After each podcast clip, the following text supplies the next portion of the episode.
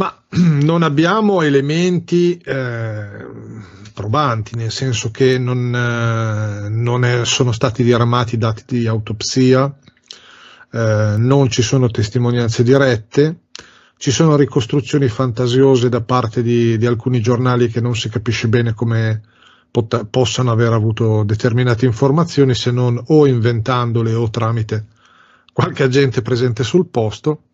Eh, possiamo annotare alcuni dati però.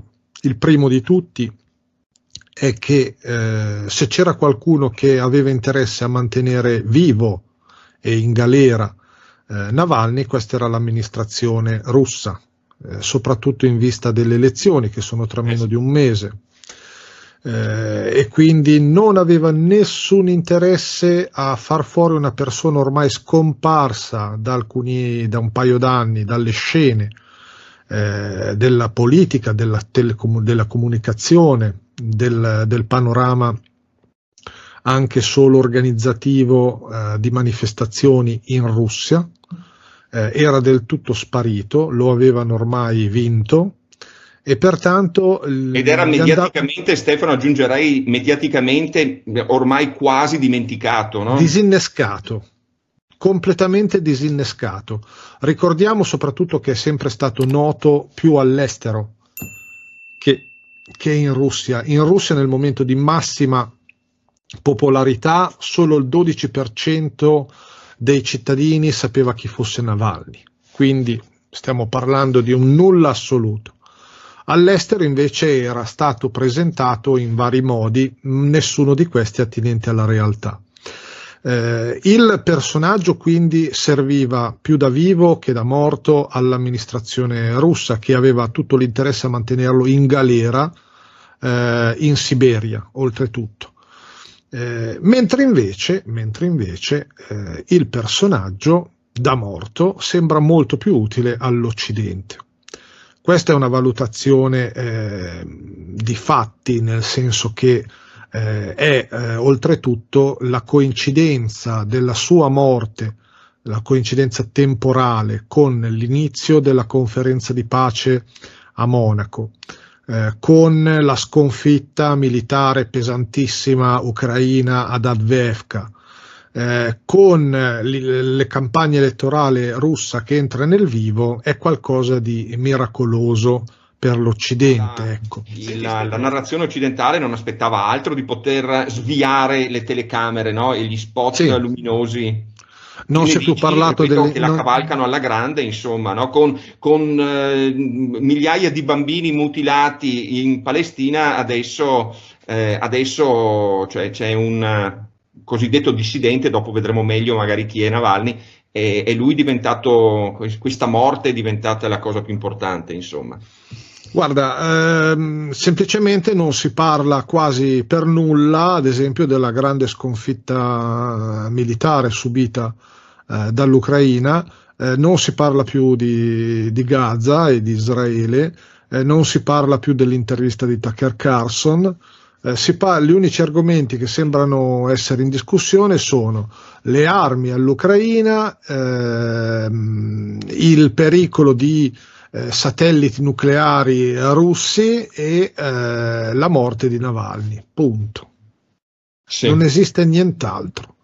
Sì. Il tem- il, l'informazione è monopolizzata da questi tipi. Navalny? Ecco, chi era Na- Navalny? Navalny? Navalny è sempre stato una perso- un personaggio cresciuto nell'estremismo, eh, nella xenofobia eh, sfruttata ai fini politici, eh, era un ultranazionalista vicino ad ambienti dei gruppi neonazisti che infatti hanno sempre fornito la manovalanza per le sue eh, eh, limitate numericamente manifestazioni a Mosca, a San Pietroburgo, ma anche a Ekaterinburg.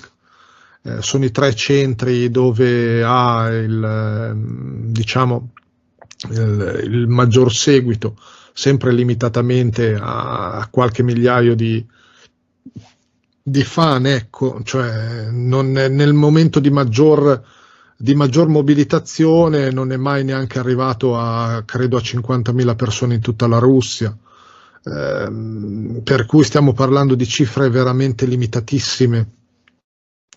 Eh, per quanto riguarda eh, Navalny, eh, ricordiamo che era in carcere a seguito di una prima condanna eh, a causa eh, di un processo eh, intentato per via di una denuncia del gruppo industriale francese Yves Rocher, che l'aveva accusato e ha vinto la causa di appropriazione indebita per 30 milioni di rubli che il, il gruppo Navalny aveva sottratto e fatto sparire al, al gruppo Yves Rocher.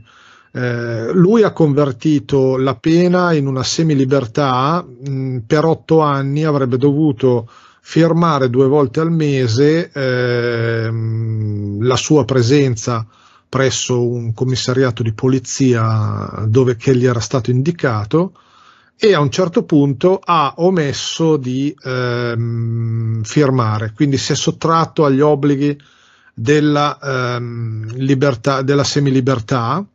Eh, quindi quando eh, poi è tornato in, eh, in, patria è stato processato e condannato a, mi sembra, otto anni di prigione che stava scontando stava sì. scontando questa pena. Sempre Quindi siamo seguito... ben lontani dalla politica, ah, insomma. Eh. Stiamo parlando di reati comuni, l'evasione e eh, la, l'appropriazione indebita, se non anche l'associazione delinque, perché furono in tre i condannati, lui, suo fratello e il socio.